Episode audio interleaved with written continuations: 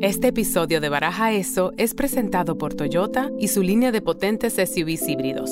Toyota sabe que el futuro colectivo del mundo, tanto la salud como el bienestar, depende de la movilidad limpia, el aire limpio, el agua limpia y la biodiversidad. Con la sostenibilidad como un factor clave en su estrategia global, Toyota se enorgullece de asociarse con nosotros para presentar la conversación de hoy con la ambientalista Carmen Danae.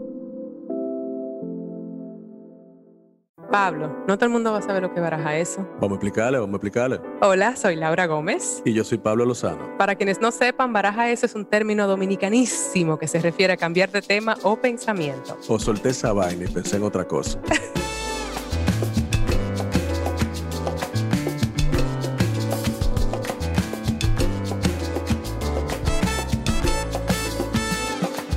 Hola Pablo.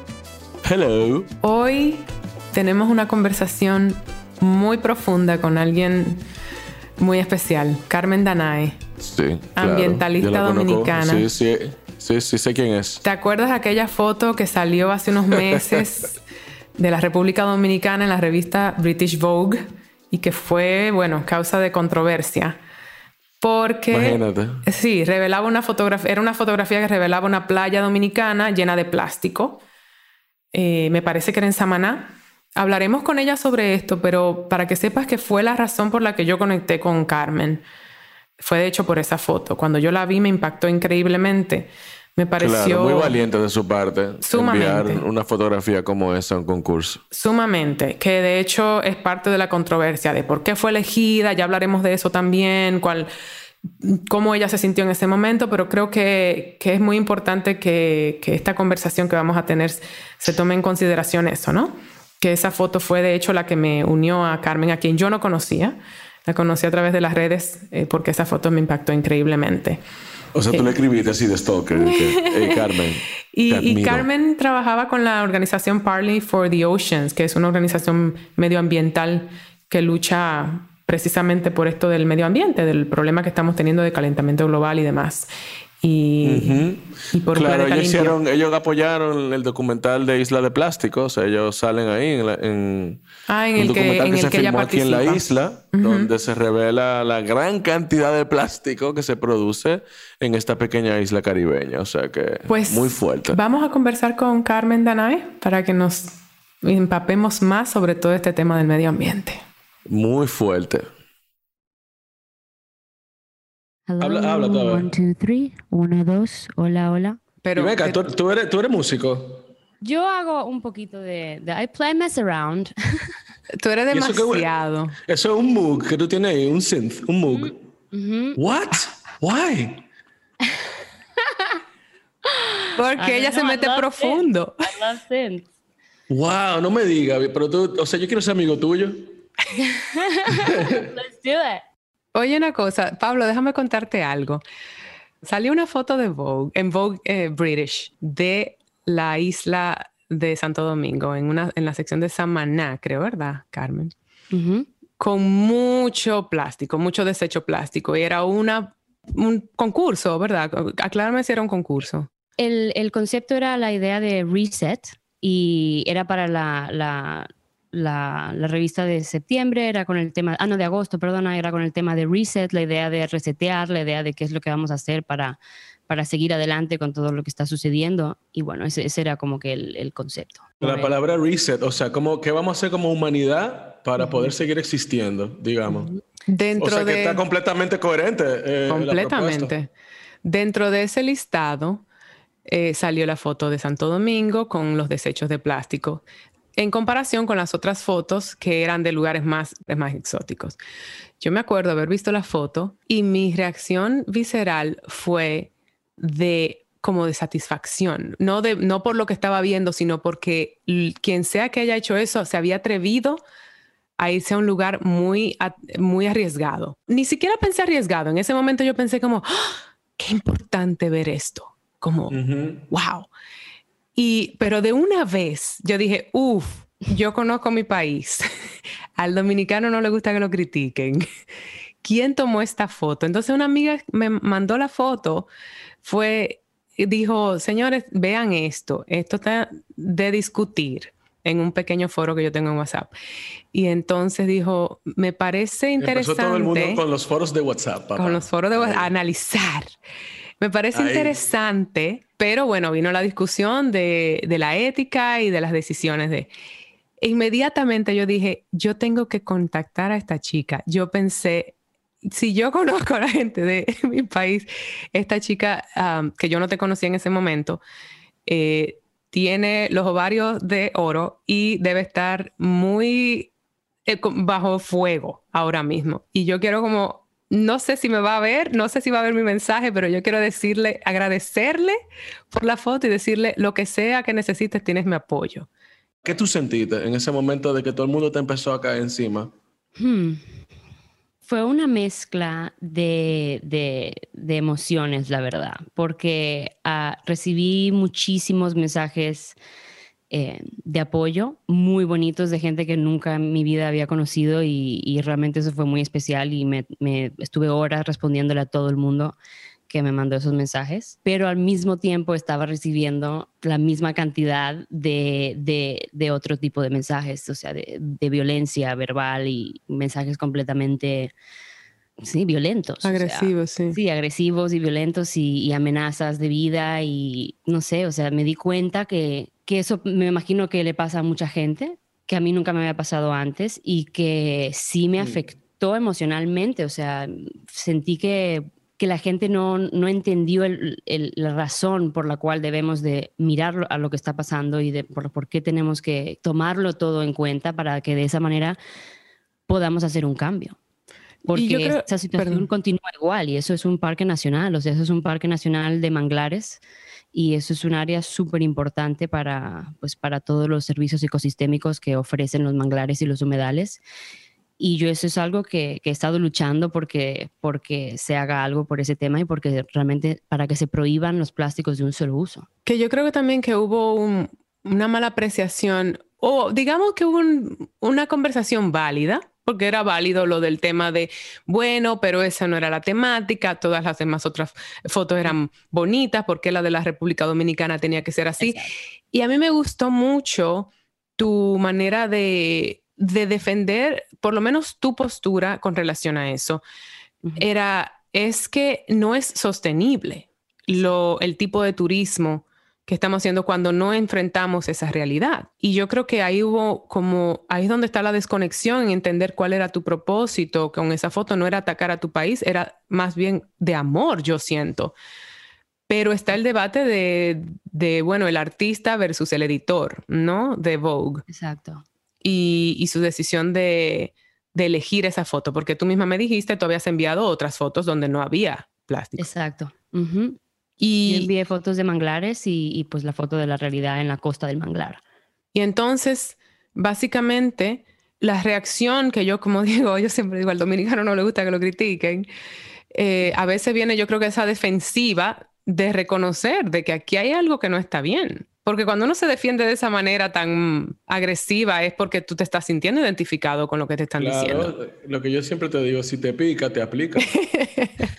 Pablo dice eso mucho.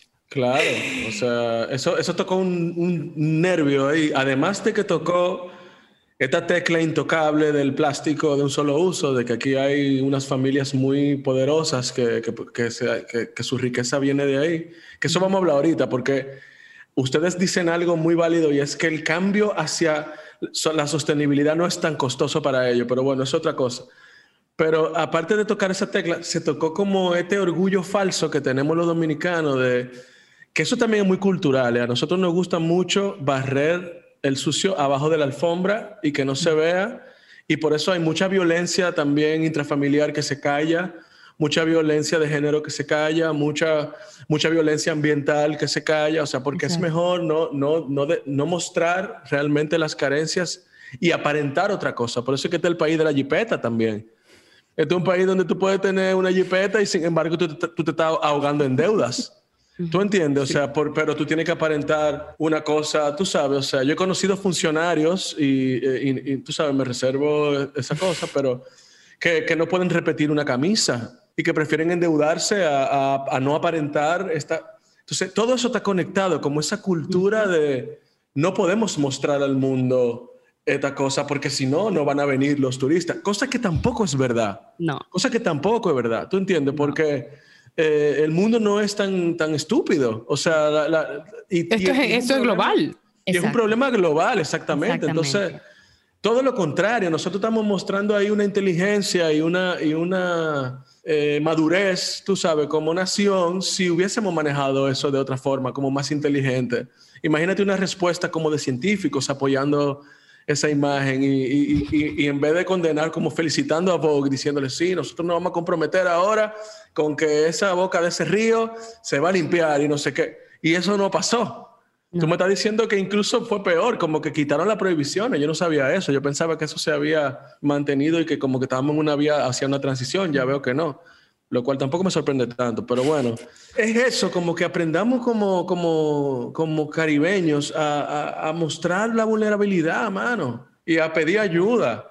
¿Tú entiendes? Como mi hermano, yo no sé cómo manejar esto. Ayúdennos. Gracias, Vogue, por evidenciarnos. ¿Qué hacemos? Miren, nosotros proponemos esto. Miren, esta organización está proponiendo esto. Vamos arriba. Y usar esa cosa mediática como, oye, hubiesen entrado hasta más ayuda y hubiese sido una cosa como global, en vez de, tú sabes, pero el miedo al, rechazo es tan grande. Al rechazo y también, como tú bien dices, culturalmente a evidenciarnos, pero hay algo, como no quiero descartar, porque hubo personas que yo realmente respeto que pusieron un punto sobre lo de Vogue, de que, bueno, es, Gran Bretaña, hay un colonialismo, se lo hicieron a un país pequeño, pero también siento como que, como que enfocarnos en ese espacio nos impide ver, como tú dices, Pablo, como esa parte... Nuestra cuota de responsabilidad. Nuestra cuota de Nuestra cuota de responsabilidad. O sea, es verdad, hay un tema ahí eh, eh, de verticalidad hacia, hacia nosotros. Ponte tú que sea verdad. Ponte, Ponte tú. Vamos, vamos a suponer vamos a aprovecharlo. Vamos a ser más tigres que todo el mundo. Nosotros somos isleños, nosotros somos gente de puerto, negociantes, mediadores, pero vamos a sacar eso en, en pro de, de, de, crecer, no de, no de quedarnos como en el mismo, en, el mismo lugar de, de zona de confort, donde si yo no lo vi, no existe. Tú dices algo, Carmen, en tu audio que yo escuché, que la, la, mayor parte de los dominicanos no han ido a los manglares. Eso es verdad, esa vaina, viejo. O sea, quizá la mayor parte de los dominicanos no conocen ese lugar. Y quizá esas mismas personas que se encontraron en esa cosa ofensiva, si van a ese lugar, cambian de opinión. O sea, tú te das cuenta y tú dices, no, pero espérate. O sea, porque es muy fácil yo yendo a Punta Cana, un hotel todo incluido y viendo todo bonito. Yo digo, pero ¿cómo va a ser? Pero si mi país eso pero compadre, cuando yo vi esa isla de plástico, mano, literalmente, o sea, la basura de plástico, o sea, eso te cambia la vida. ¿Cómo es tu experiencia, Carmen, con, con, en esos lugares con relación, por ejemplo, a la gente local, cómo reaccionan a versus la gente que viene de vacaciones o cómo ha sido tu, tu experiencia en esos, en esos espacios? Pues para mí realmente yo llegué a esos manglares a través de un ornitólogo eh, que lleva trabajando ahí en esos manglares en la Bahía de Samaná más de 30 años. Y a través del ornitólogo yo conocí a los, a los pescadores y a las personas locales de esa comunidad que han estado trabajando con, con el ornitólogo y que trabajando, pues ellos son pescadores, entonces ellos han visto primera mano lo que ha sucedido con la pesca ahí mm. en la bahía de Samaná, que es de donde vienen, bueno, todos los camarones y, y, y, bueno, hablar con ellos realmente para mí ha sido lo más, lo más importante porque ellos, ellos lo han visto desde niños. Uno de ellos tiene 60 años y él ha estado ahí toda su vida y, ha visto cómo ha bajado la cantidad de, peces, cómo ha bajado la cantidad de, de, perdón, de camarones. camarones. Y me ha enseñado videos de los camarones bebé muertos por la cantidad de agroquímicos que está bajando por, por el río. Y, bueno, es, es, es, un problema que estamos cambiando y alterando el, es un ecosistema clave para la bahía de Samaná y bueno, para todas las bahías de, que tenemos, Montecristi es un problema muy similar que hay ahí en, en los manglares de este yo, yo, a mí me causa eh, confusión porque pienso como esos son intereses que yo me, me imaginaría podrían, me imagino que debería haber respuestas de ayuda de parte de las corporaciones, porque la comida está dejando de, aparecer. ¿Por qué no es más urgente para esos grupos? ¿Por qué no, si les está afectando a corto plazo? Ahí está la paradoja, ahí está la paradoja del sistema. Pero en tu experiencia o en tus estudios, ¿qué, respuesta podemos tener que sea un poco, aparte del capitalismo, pero es que el capitalismo me parece que está involucrado ahí, hay, eh, potencialmente se está perdiendo un mercado, entonces ahí es donde yo realmente me confundo muchísimo con la poca acción. Exacto, es una falta de acción porque tiene que ser acción en colaboración, no solamente el Ministerio de Medio Ambiente, tiene que ser también el Ministerio de Agricultura, tiene que ser también el Ministerio de Educación, tiene que ser una colaboración entre todos los jugadores porque no solamente el Ministerio de Medio Ambiente se va a encargar de que no bajen los agroquímicos de los ríos y que no tiren los potes de pesticida en el río de los agricultores. O sea, eso es algo que el Ministerio de Agricultura se tiene que encargar. y luego el turismo tiene que encargarse de no vender áreas de manglar a hoteles para destruir el manglar, porque pues eso también es otro tema. Entonces el Ministerio de Turismo tiene que también adherirse a este tema para poder combatir el cambio climático. Estas áreas no solamente son importantes para la pesca, son también importantes para combatir el cambio climático. Correcto. Entonces, y hemos visto países que han apostado por por el turismo ecológico y les ha ido bien a largo plazo, por ejemplo, como Costa Rica. Tú sabes que, que, tienen una apuesta a largo plazo que ahora está dando sus frutos. O sea, hay que invertir, hay que de verdad como ceder un poco hacia las ganancias, porque ni siquiera invertir, Laura. O sea, estamos hablando de que se dejen de ganar un poco menos para cambiar la manera en la que producen dinero y a la larga va a ser más sostenible en el tiempo y van a ganar mucho más porque es ahora como, como tú decías, Carmen, que eso es un término que yo aprendí en la academia y que no sabía que existía, ahora se considera la ecología como un servicio y tú puedes cuantificar en dinero los servicios ecológicos. Y hay estudios económicos sobre lo que representan los servicios ecológicos en República Dominicana. Entonces, no es una cuestión de que ellos están perdidos, de que de cuánto ganarían en el tiempo, cuánto o sea, hay estudios para eso y se pueden hacer más estudios dado el interés de, del sector eh, económico. Lo que pasa es que, como por ejemplo los fossil fuels, son industrias que tienen una mentalidad, mano, eh, eh, muy, de túnel y, sí, primitiva. Muy cerrada, tú entiendes, o sea, como, y, y, son, son empresas que tienen unos márgenes de ganancia enormes que pudieran darse el lujo de, de, pensar un poco diferente, ¿tú entiendes? Entonces, yo hablaba con mi esposa sobre eso, o sea, como, como la gran decepción, o sea, uno llega a una edad donde uno tiene una gran decepción de la humanidad, como que uno dice como, wow, por otro lado no, porque yo te veo a ti y yo digo, wow, la humanidad es lo máximo. Pero entonces veo los sistemas que, que nos rigen y digo, wow, pero Dios mío, pero no es coherente con, con el espíritu humano. Porque el espíritu humano lo compartimos todos, o sea, todos somos capaces de ser como tú eres, Carmen, todos tenemos la capacidad. Pero entonces, ¿por qué hay unos sistemas económicos de esa forma? ¿Por qué hay esas violencias ecológicas de esa forma? Es una gran paradoja, o sea, a mí, me dan ganas de creer que nos están gobernando una raza alienígena reptiliana que no le importa el, el destino de la humanidad, o sea, tiene que haber una razón como hollywoodense, porque es que no tiene lógica. ¿Y cómo hacemos entonces, en tu experiencia? Bueno, pueden, podemos debatirlo los tres, pero Carmen, si tú tienes alguna información, ¿cómo hacemos individualmente, que es lo único que podemos ahora mismo, pero como, como individuos, cómo podemos hacer esa lucha con estas corporaciones? ¿Cómo ustedes han aprendido en, en Parcel, por ejemplo, a traer un plan de acción de manera individual que pueda, que pueda unirnos, si hay alguna? La acción individual es, es importante, pero es, eh, tenemos que mantener en cuenta que esa idea de, la huella de carbono individual y la idea del reciclaje, así como también la idea de la responsabilidad del individuo y del consumidor, son todos ideas creadas por la industria de los combustibles fósiles. Ellos han invertido billones de dólares en campañas de misinformación, misinformation, y en campañas para crear confusión en el, en, el tema del cambio climático y en el tema de los gases de efecto invernadero y sus efectos en la atmósfera.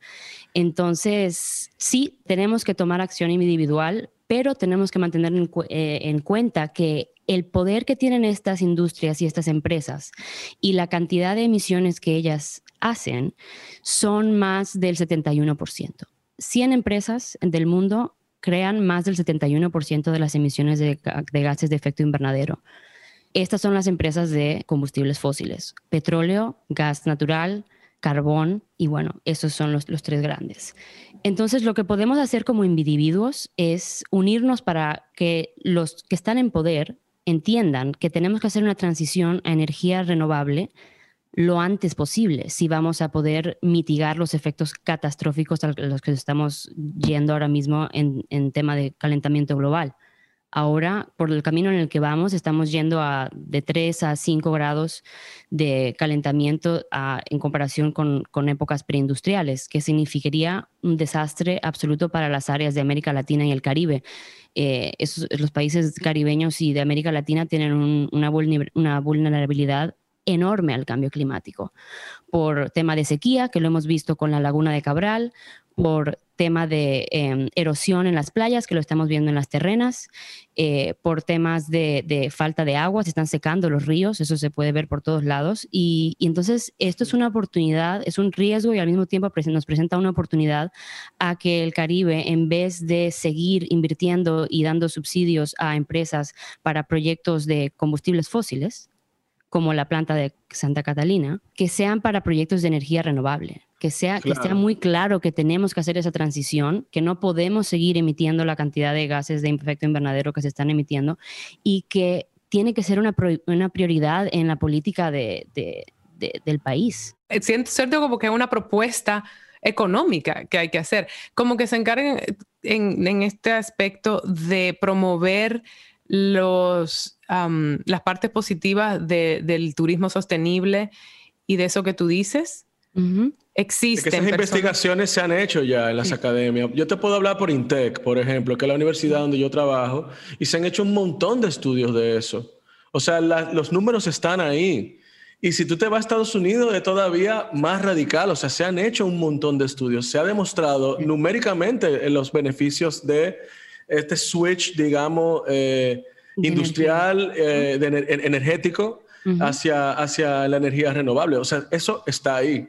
Lo que Yo sé que hay información. Yo quiero como, como tratar de, porque siento que a veces lo que sucede es, por lo menos en mi entorno, y a veces a mí me, me da como, a uno le da como por rendir, bueno, pues voy a tirar la toalla, y yo siento como que una parte de mí dice, no, y, y yo lucho con esas, con esas voces, porque la parte de, frustrante, como tú dices, Carmen, es que todos sabemos que son esas corporaciones mayormente las que tienen esas responsabilidades y que el individualmente es muy poco realmente el poder que tenemos.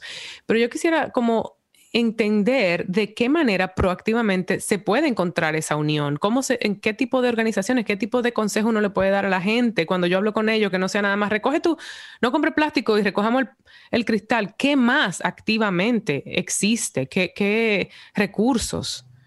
Si es que aparte de estudios. Creo que es presión al gobierno para que hagan los cambios necesarios. Es protesta, es presión al gobierno. Yo sé que la protesta no es lo ideal, pero es, es campañas de concientización y es realmente presión al gobierno porque están jugando con el futuro de, las generaciones. O sea, de la humanidad. y tú dices algo muy importante, o sea que, y, que lo cree el común denominador de las personas. O sea, las personas de verdad están convencidas de que tienen una responsabilidad individual mm. sobre el cambio climático. Y eso yo lo he discutido con una amiga. Yo tengo una amiga, por ejemplo, de Portugal, que es muy activista, no sé qué. Y, y, y ellos han estado precisamente presionando al gobierno en ese sentido, como tratando de decirle a la población, oye, la responsabilidad no es nuestra como individuo. La responsabilidad de que no se, de que no se utilice plástico de un solo uso no es del individuo, porque si, si, no hay una opción industrial que tú tengas a el plástico de un solo uso, tú vas a tener que usar plástico de un solo uso porque tú tienes que comer, tú tienes que comprar eh, eh, eh, cosas para tu, para tu funcionamiento diario. Entonces, el foam lo tiene que reemplazar la fábrica de foam y usar una opción biodegradable.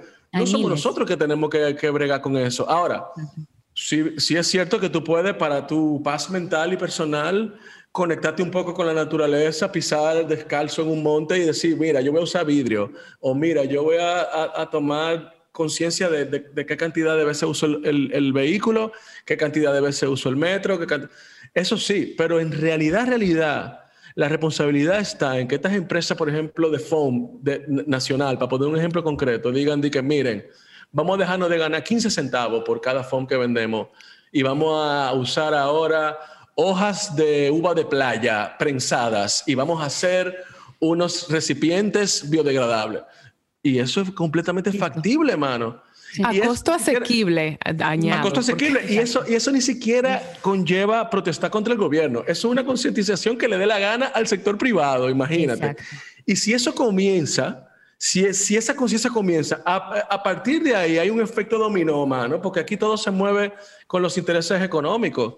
¿Tú entiendes? Y, oye, lo que tiene que pasar, mano, es que, que se ponga de moda, así de que ser una empresa eh, eco-friendly. ¿Cómo lo ponemos de moda? Eso, eso es lo que tiene que pasar, mano. Tiene que venir, yo no sé, Charlize Theron y convencer a los tigres aquí de que, miren, yo voy a salir en una foto con ustedes si ustedes empiezan a sacar una línea de, de foam biodegradable. Oye, si eso pasa, mano, eso va a ser un cambio increíble. Yo conozco a una persona que está trayendo, de hecho, ese tipo de, de producto. Es costoso. Entonces, como que hay que invertir como individuo para ser, para ser verde. sí, claro, hay que invertir ahora mismo. Pero es porque no hay opciones industrialmente grandes de eso. ¿Entiendes? O sea, porque yo te pongo el ejemplo de uva de playa, pero tiene que haber, tiene que haber una forma, man. La cáscara del coco sirve, o sea, hay muchísimas cosas que se pueden usar que no se están utilizando. El mismo coco, mano, el coco es una vaina divina. O sea, el coco, tú agarras el coco y tú lo decompones en un montón de cosas que tú puedes hacer de todo, hasta combustible, men. O sea, tú puedes hacer... El coco es increíble, men. Y nosotros... Y lo están mandando a vertederos a quemarlo, los cocos. A quemarlo. O sea, mi hermano, ¿tú entiendes? Entonces... Se ven en la calle al lado, quemándose. claro, claro. Entonces, hay un tema ahí eh, de, mentalidad como económica, mano. Y además son eh, eh, empresas que tienen un montón de dinero ya. Que tienen dinero para su generación, para su... Para su hijos, nietos, bisnietos, tu, tu, tu, entonces es como una necesidad como de... Una inconsciencia, casi, una desconexión con la realidad, en cierto modo, porque nosotros hemos discutido esto. Yo digo, yo no tengo hijos, yo no pienso tener hijos. Y yo siento que a veces a mí se me va el aire más que la gente que tiene hijos a mi alrededor, que digo, ven acá, pero es que yo me voy a morir. Bueno, me quedan mis sobrinos, me quedan mis primos, los hijos de mis primos, pero yo no tengo descendiente directo y yo me siento a veces que estoy más o tal vez una manera de defender, de, de, de, poder sobrevivir y no tener que lidiar, porque cuando tú tienes hijos no puedes estar pensando en esa locura y irte en una. Pero, pero en cierto modo, como tú dices, Pablo, hay, esas mismas personas están perpetuando, es como si no vivieran en este planeta ellos. No, porque yo me imagino que habrá un club eh, privado que tú y yo no conocemos, donde hay unos domos cristalinos en el, fondo del mar, en Atlantis, ¿tú entiendes? Donde hay todo, o sea, yo no sé, tiene que haber, tiene que haber algo. Carmen, Pablo. Tiene que, haber tienen que haber unas colonias en Marte donde ya están funcionando unos resorts. es, que yo es que tiene que haber una aplicación eh, eh, conspirativa, porque lógicamente no tiene sentido. No tiene sentido. Pablo y yo eh, escribimos un proyecto, bueno, un episodio de un proyecto de un amigo que tiene una, más o menos una premisa así. y escribimos el episodio dominicano. Y fue fascinante porque nos tocamos mucho de estos temas y estas ideas realmente apocalípticas. Y lo cierto es que no eran del todo apocalípticas porque es una realidad muy palpable.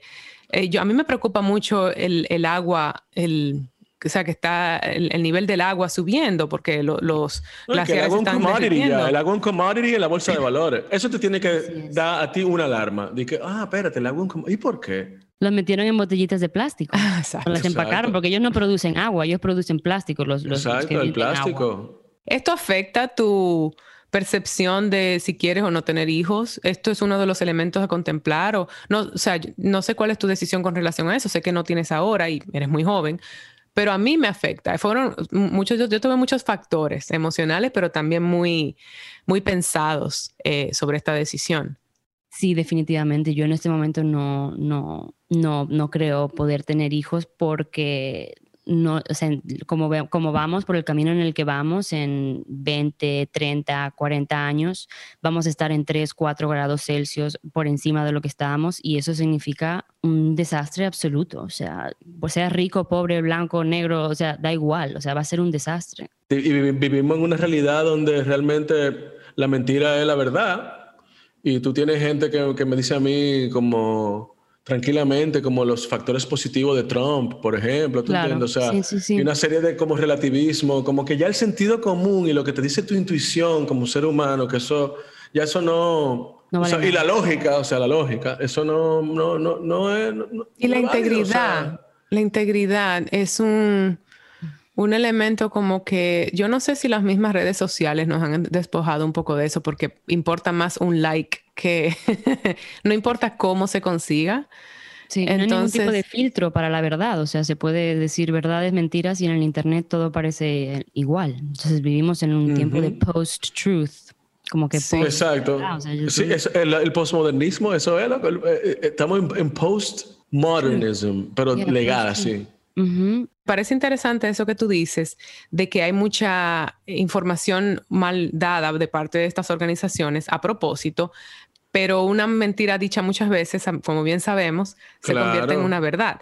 Y yo me he visto en la, en la posición de tener que investigar, bueno, nos, hemos visto, estoy segura, para saber si una información dada en, un, en una publicación legítima es cierto, o sea, yo estoy hablando de que el New York Times a veces yo tengo que ir a chequear si es verdad la información que me están dando o me están manipulando. Y se crea, inclusive a mi entender, me ha pasado una reacción a veces de desconfianza de esas publicaciones legítimas. Entonces, me pasó a mí con la pandemia, confieso. Hubo un momento en que yo misma, estoy hablando de antes de que llegara a Occidente, que yo decía, Febrero. Me están manipulando con miedo.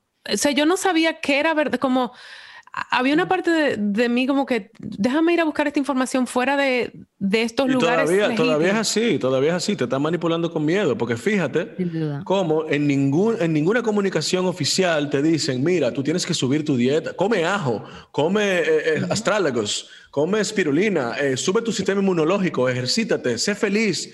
Eh, nada de esas cosas que son las que realmente te permiten a ti como individuo resistir esta cosa, te la dicen, te dicen que tápate la boca y ten cuidado, no te juntes con nadie, no salgas. Entonces, hay algo de lo que tú sentiste. Hay algo de, esa manipulación eh, mediática por miedo. ¿Por qué? Porque hay un, un, aprovechamiento político. Es mucho más fácil tú gobernar un país en toque de queda. Es mucho más fácil tú hacer lo que te da tu gana si todo el mundo está trancado pendiente a, a otra cosa. Entonces... Pero también hay una gran pérdida económica en el mundo. Entonces... Eso, eso, depende, eso depende. Fíjate cuáles son los grupos económicos que, que... Fíjate bien qué es lo que está pasando, porque eso es relativo, esa pérdida económica. Hay gente que... Pregúntale a Amazon si, si, le convino, si le ha convenido o no la pandemia, loco. Claro, no. Yo siempre eh, menciona a Jeff Bezos, el millonario. Yo, mira, yo tengo una creencia de que vivimos en un mundo lleno de mentiras, lleno de mentiras, y lo único que es la verdad es la naturaleza. La ciencia.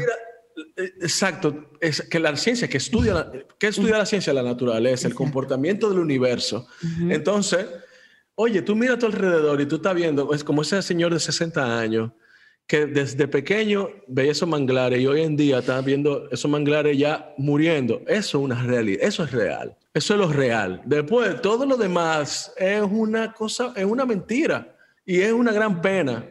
Y qué bueno que, que las generaciones más jóvenes que nosotros son diferentes, son seres humanos diferentes. Porque eso yo sí te digo, yo tengo mucha fe en la generación de 30 años para abajo, en estos nuevos como personas que, que, se, que se adhieren a la política, que se adhieren al conservacionismo y que, y que de verdad tienen energía para seguir. Porque yo honestamente, hermano, yo te lo he dicho a Laura, yo, mira, yo, mi, mi, mi función en este mundo es yo ser feliz y por atracción yo voy a traer a mi lado gente que yo le voy a dar amor. Pero a mí, de verdad, mira, yo no me interesa de que salí a pelear para la calle ni qué sé yo qué. A mí esa vaina. Pero, claro, yo lo hice en su momento Exacto. ¿Tú entiendes? Y, y, y, de eso es que también se alimenta el sistema, como del cansancio de la gente, de que, ok, espérate, sí, déjalo que patale, pero eso, eso se va a acabar, ¿tú entiendes? O sea, sin embargo, tú viste cómo hicieron los, jovencitos en Chile, loco, que cambiaron la, la cambiaron la ley porque los, los, carajitos del colegio en Chile se tiraron para la calle, viejo. el poder que tienen. Claro, entonces... La unión. Imagínate, nosotros, nosotros tenemos poder como individuos, pero si nos unimos Exactamente. El señor mayor aquí que se retiró ya. El señor que ya, que no tiene piernas. Sí, un viejo ya. No, yo sé, sí, claro. Yo comparto completamente tu opinión, Pablo, y pero al mismo tiempo yo soy un poquito más bueno, no, nosotros tenemos diferentes tipos de intensidad, Pablo y yo. Los dos somos intensos, ¿ok? Pero a veces siento, me siento incapaz de, estoy muy agotada porque yo me agoto y hablé con eso contigo, Carmen. Em, yo te mencioné cuando hablamos aquella vez que siento como que, wow, tu, tus redes, eh, Carmen está en Instagram como Carmen Danae, son completamente dedicadas al medio ambiente. Todos los días tú das información sobre lo que está sucediendo, sobre datos específicos reales, eh, estadísticas, incluso hablas de animales y sus y, que están desapareciendo, muchas muchas cosas así. Y, y yo te dije, yo no sé cómo tú lo haces, porque es fascinante para mí. Yo, yo te leo todos los días y, pero yo no, bueno, obviamente tengo circunstancia, mi carrera y tal. Yo digo, la gente me deja de seguir si yo todos los días, porque hay una parte triste sobre leer ese tipo de información. Y yo creo que en, en, cierto modo entiendo que la gente entra a lugares, por ejemplo, como Instagram, precisamente para desconectarse de la realidad. Este entretenimiento todo el tiempo, pero digo, en un lugar de entretenimiento nos desconectamos tanto que se nos olvida lo que está pasando. Sí. Y me pregunto qué rol observas que tienen las redes en la concientización? Eh, ¿Te ayudan? Eh, ¿Ayudan a las organizaciones con las que tú estás trabajando y colaborando? Sí, de manera... ¿O a qué nivel ayudan? Perdón, porque ayudan, obviamente, pero ¿a qué nivel? El poder de, de, las redes es que se puede transferir información inmediatamente a todos lados. Entonces, tiene su, lado positivo y tiene su, lado negativo. Yo creo que el lado positivo es que la información se sabe más rápido y, si, encuentras información real, es bueno saber lo que está pasando en el mundo, porque tenemos que pensar de manera global para poder resolver estos problemas que tenemos globales. Eh, el problema de las redes es que eh, están llenas de misinformación, o sea, están llenas de, mentiras. Sí, esa misma información errada para, a propósito, como tú dices. Exacto, entonces ese, ese es el problema, que no, no hay manera de, de, discernir qué, qué es qué pero realmente yo creo que Twitter y Facebook poco a poco van, van, están poniendo más y más energía en, informarle a la gente cuando son posts que, que, no, que son falsos. Bueno, los han obligado, vamos a ver, los han obligado. con cierta presión. Y se esquinaron. Exacto. Sí, eso, eso, es otro tema, eso es otro tema totalmente así de que de que las redes y la privacidad y el control eh, de, la, de, la, opinión pública y, y, la, y, la, venta de información y no sé qué. Los doctores en WhatsApp. Tú sabes que todo el mundo es doctor en WhatsApp. No toma eso, come aquello. Claro, ¿Cómo tú disiernes qué tipo de, de, o quizás si nos puedes recomendar algunas cuentas que tú, que te informan, ¿no? O cuentas o publicaciones o plataformas genuinamente pues, informar. Para temas de cambio climático, yo siempre miro eh, IPCC, el, el Intergovernmental Panel on Climate Change, y ellos tienen información científica, siempre hacen los reportes, ellos hicieron el reporte del 1.5 grados y, y, bueno, ahí es un lugar clave. Luego también el CEPAL, que es el Centro Económico para el Desarrollo eh, Sostenible o algo así eh, CEPAL también es importante porque ahí está toda la información sobre la Convención Ramsar, sobre los manglares, qué países están protegiendo qué manglares, cómo están desapareciendo eh, los manglares a través del tiempo y los bosques, etcétera, etcétera. Luego también me gusta seguir a cuentas como la BBC, que es eh, de, Inglaterra, y, en tema de, pues aquí en en Estados Unidos tienes que mirar todo, tienes que mirar New York Times, tienes que mirar CNN, tienes que hasta mirar Fox, aunque sea todo ridículo lo que dicen, tienes que ver para poder tener un, entendimiento de lo que está sucediendo. Yo creo que es importante ver todos los lados de lo que está diciendo cada, yo hago eso, ¿sabes? Y a veces veo Fox y aunque me... Pero es como pensar, déjame ver cómo, qué información le están dando para, a pensar a, tan, tantos grupos, porque obviamente Trump no es un accidente y esta manera de, de, enfocarse en el tema climático y rechazar la ciencia es informado. Esta gente se sienta enfrente al televisor y le dicen que gente como nosotros le están manipulando y que, o sea, nosotros somos la, la gente consciente de la que está mal. Y es, eh, de cierto modo, fascinante. Lo que, lo que tú dices es muy cierto. Es informarte sobre la desinformación que hay fuera. Es lo que estamos haciendo. No sé exactamente qué le, le, hace un poco de daño a mi organismo, no te voy a mentir. Igual, igual, las conspiraciones, o sea, es ridículo todo esto. Y una preguntita aquí en Santo Domingo es algo que me, me causa curiosidad. Yo tengo, porque a veces pienso que yo, yo sé que yo no soy la única, pero tengo como yo tengo unos. Yo me unos estoy riendo solo pensando en cosas que yo he visto en Fox, así. Yo dije. Crazy. sí, sí, yo, yo 1-800 call FBI para, para claro, ver claro. quiénes son esas personas que entraron Yo a lo sigo en Capitolio. Twitter, imagínate tú. Yo sigo a Fox en Twitter. Yo no, yo no tengo Twitter por eso. Porque yo llegué a un punto que yo dije, yo no voy a, ya, yo, I'm not, I'm not, I'm not even gonna go there. Yo me voy a quedar. Yo nada más leo yo, para buscar información.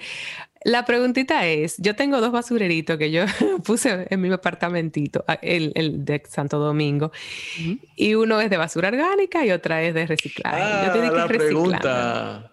Yo. ¿Vale la pena reciclar en este país? ¿Cómo? No, mi pregunta ni siquiera es si vale la pena. Yo siento que yo soy la única. Somos No, como porque si al 10 final la basura va a ir al mismo lugar. Exacto. ¿Funciona hacerlo? ¿Es, esto es una paja mental mía? ¿O qué, puedo hacer, por ejemplo, en un, en un entorno, en un vecindario playero, por ejemplo? Para decir, señores, vamos a unirnos como vecindario, vamos a pedir que aquí se recicle. ¿Existe una posibilidad de crear ese tipo de, de, de, de sacarla o a dónde? Sí, pues primera pregunta, ¿vale la pena separar lo orgánico de lo inorgánico? Aunque todo vaya a ir a Duquesa, sí, vale la pena, porque los, los, los buzos que están ahí en Duquesa eh, les ayuda, por mucho que esté todo compactado en los camiones, les ayuda muchísimo que las bolsas estén de cosas orgánicas separados del inorgánico. El problema que tenemos cuando se mezcla esas dos cosas es que eso combuste, entonces por eso Duquesa está en llamas y por eso pues la calidad del aire es algo que está literalmente matando a más gente que lo que ha matado COVID en lo que vamos de tiempo. La contaminación del aire es algo que, que, no, no, no, estamos prestándole suficiente atención a la, a, la, a la gravedad de la contaminación del aire por quema de basura. Entonces, sí, vale la pena separarlo. Y luego, con temas de, de cómo unir una, una comunidad para, para, que se pueda reciclar entre todos, sí se puede hacer. Hay, uh, hay algunas organizaciones en, en, República Dominicana y en Santo Domingo, no sé dónde, si es en, en Guayacán eso, o en Juan Dolio que estés pensando, uh -huh. sí se podría organizar algún tipo de recogida mm, bisemanal o mensual, me imagino, para que por lo menos el plástico PET, el PET, que es el de las botellitas de plástico, refrescos, etcétera, eh, se separe del resto y se pueda reciclar. Creo Por eso es que es tan importante lo que acaba de decir Carmen aquí. O sea, yo creo que esto, porque yo nunca lo había escuchado y, y realmente tú me acabas de abrir los ojos a algo. O sea, wow, loco, los buzos de Duquesa lo uh -huh. tienen más fácil. Incluso si ya, si tú no vas a un centro de acopio, incluso si tú botas todo en, en el zafacón que se lo lleva el camión, óyeme, separa tu basura que vale la pena. O sea, tú me acabas de cambiar la vida. Eh, yo conozco los centros de acopio para el PET, pero uh -huh. no sabía que lo que se lleva el camión conviene que, que, que, se vaya ya de una forma. Por lo menos o sea, el orgánico del inorgánico. O sea, puedes Claro, mezclar metal, plástico, papel, pero que lo orgánico esté separado, porque ahí es cuando empiezan los, los, los incendios. documental que yo les quiero recomendar a ambas, si no lo han visto, es eh, un, se llama Estamira, que es un documental brasileño Ujú. sobre una mujer que, que vive en un basurero tipo duquesa Oh. y que tiene una visión, una cosmovisión particular. Y se los recomiendo porque la verdad que ustedes lo van a disfrutar muchísimo por diferentes razones. Y, y nada, o sea, es un, es un documentalista que en realidad es un psicólogo, un psiquiatra, me parece, que, se, que decidió pasarse años siguiendo a esta mujer y filmándola, ¿no?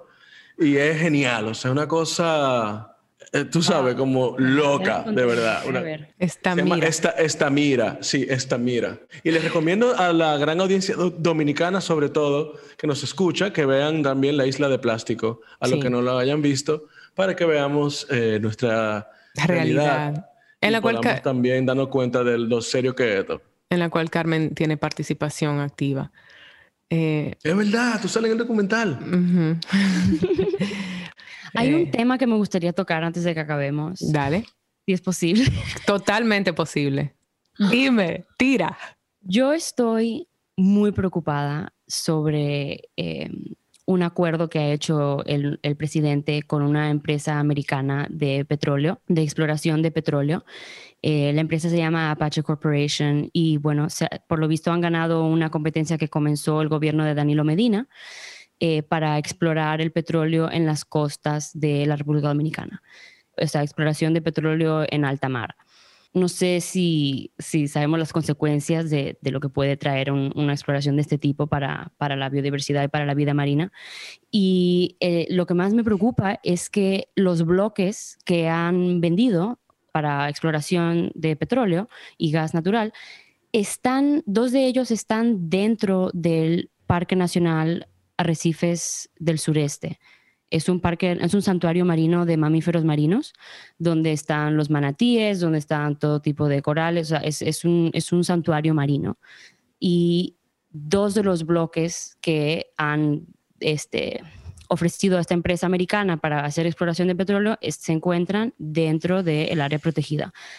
Entonces, eh, es algo que me preocupa muchísimo, es algo que no, no, me puedo, no lo puedo creer. Yo, yo estaba muy emocionada cuando vi al presidente bajándose del Tesla en el primer día de la inauguración y me preocupa, o sea, y no entiendo ahora por qué están abriendo las puertas y, la costa y nuestras áreas protegidas a una empresa americana para hacer exploración y, es, que sería desastroso, sería absolutamente desastroso. Yo creo que es algo que tenemos que mantener en cuenta. Yo sé que estamos pensando en muchas cosas ahora por el tema del COVID, pero es algo que debemos de, prestar atención y, yo, yo pienso que deberían de, cambiar eso, esos bloques porque no, no se debería de hacer exploración petrolera eh, dentro de un área protegida.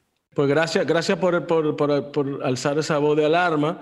Yo también pienso que ahí cerca de Asua han habido como exploraciones de petróleo, porque yo tengo un estudiante que es de ahí, de, de, de Asua, y él me ha dicho que muchas veces los pescadores ven cuando salen a pescar un poco más hacia alta mar, se ven eh, barcos petroleros. O sea que, y eso es algo que se ve hace años. Entonces parece que que sí han habido, no, sé si barcos asiáticos o algo así, pero, pero sí han habido como, como también cerca del, sur, por ahí, por Asua. Sí, y también hubo un barco abandonado ahí en, la bahía de en Montecristi, eh, cerca de los manglares de Estero Hondo. Había un, ha habido un, un, buque petrolero que ha estado ahí abandonado no sé cuánto tiempo y que estaba empezando a, a sacar petróleo. Pero creo que eso ya se, se movilizó hace un par de meses y me parece que están intentando quitar ese, ese buque de ahí. Para mí ha sido eh, enriquecedor inmensamente eh, escucharte hablar. Eh, yo te felicito, honestamente te lo digo, y te exhorto a que tú sigas, a que no desfallezca. De verdad que gente como nosotros estamos contando contigo. O sea, yo y no solamente contando, sino es apoyándote, que sepas que no, se está yendo al vacío esa. Exacto. Y, nada, yo, para mí ha sido un gran placer conocerte. Cuenta conmigo también y, y, vamos para adelante, mano. Este, este, es un espacio para ti. Yo quiero que tú sepas eso. Podemos hacer mini, mini, notas de Carmen Danae. ¿Viene? Sí, Carmen Danae. Carmen Danae viene. Suelta, suelta un bombazo. Así, suelta verdades. Carmen Danae. una vaina y se va. Dije, fue. Tenemos a nuestra invitada recurrente, Carmen Danae, para darnos las últimas informaciones del planeta. Y nada, y yo vi una foto tuya con un búho también lindísima. ¿Y esa foto? ¿Cómo tú hiciste eso? En Mallorca colaboró con un grupo que hace eh, reintroducción de especies eh, a, la naturaleza. Entonces es, como hacen falconry, cetrería se llama en español, cetrería, y trabajan con búhos, eh, halcones, águilas y, y, es, muy, es muy increíble lo que hacen. Muchas veces se, se, se, hacen daño en, las, en lo de la electricidad, en los cables de la electricidad, entonces las los rehabilitan y, y, los sueltan de vuelta en la naturaleza. Parecías una diosa griega tú en esa foto. Sí, eso parecía como una película de Bergman, el séptimo sello. Eso digo, Etérea, etérea, bella y calmada, pero muy activa. Aquí seguimos todos los días. Un abrazo grande, grandísimo. Cuídate mucho.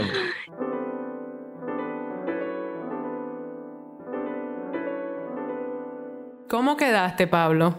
Bueno, mano, mira, primero una mujer que tiene un mug en su casa y que se relaja tocando synth mis respetos. O Sí. sea, realmente, wow, qué mujer, qué, qué joven mujer tan increíble. Qué esperanza me dan las nuevas generaciones. O sea, tú sabes, me sentí expuesto, porque claro, o sea, yo que no tenía idea, eh, pensaba que, que era en vano, ¿verdad? Separar las cosas, eh, los desechos, y me doy cuenta que no, que todo pequeño esfuerzo vale. Me validó Y ella es- bastante porque yo pensaba, "Oh, No, estoy no, loca. no, no, no, no. Increíble. Y yo pensaba, no, hombre, pero eso lo juntan todo, porque aquí no hay un sistema. Eso no importa, señores. Vale cualquier esfuerzo. Así que ya sabemos, nosotros, los de países, tú sabes, que Sí. culturalmente todavía no hemos llegado a ese despertar que han llegado los países de primer mundo. Como quiera mucho. podemos hacer nuestro granito de arena. Y además, y la reflexión no, eh, no hace daño, muy lejos de eso. La reflexión nos hace crecer. O sea, y todo lo que nos interpele de alguna forma nos hace crecer. Yo creo que cuando aprendamos eso, cuando tengamos el sentido crítico suficiente para poder vernos a nosotros mismos, poner el foco para adentro, yo creo que por fin como sociedad vamos a poder avanzar. Y son esas generaciones como Carmen que van a llevar la antorcha en la mano. ¿Tú entiendes? Que se están atreviendo a decir otro- otra cosa que no es vender la palmerita y el coco, tú sabes, y, y- y el mar azul para los turistas. O sea que durísimo, durísimo. Gracias por presentarme a esa gran mujer, Laura. Gracias por estar ahí, Pablillo. Escuchen Baraja Eso en cualquier plataforma donde escuchen podcast. Y suscríbanse en Spotify, califíquennos, déjennos reseñas en Apple Podcast y compartan y síganos en nuestras redes sociales. Arroba Baraja Eso Podcast, arroba bj.lozano. Y arroba MS Laura Gómez. Baraja Eso es una producción de Sonoro. La producción es de Mariana Coronel y Laura Gómez. Música original de Stu Mindeman. Los ingenieros fueron Karina Riverol y Reinaldo Infante.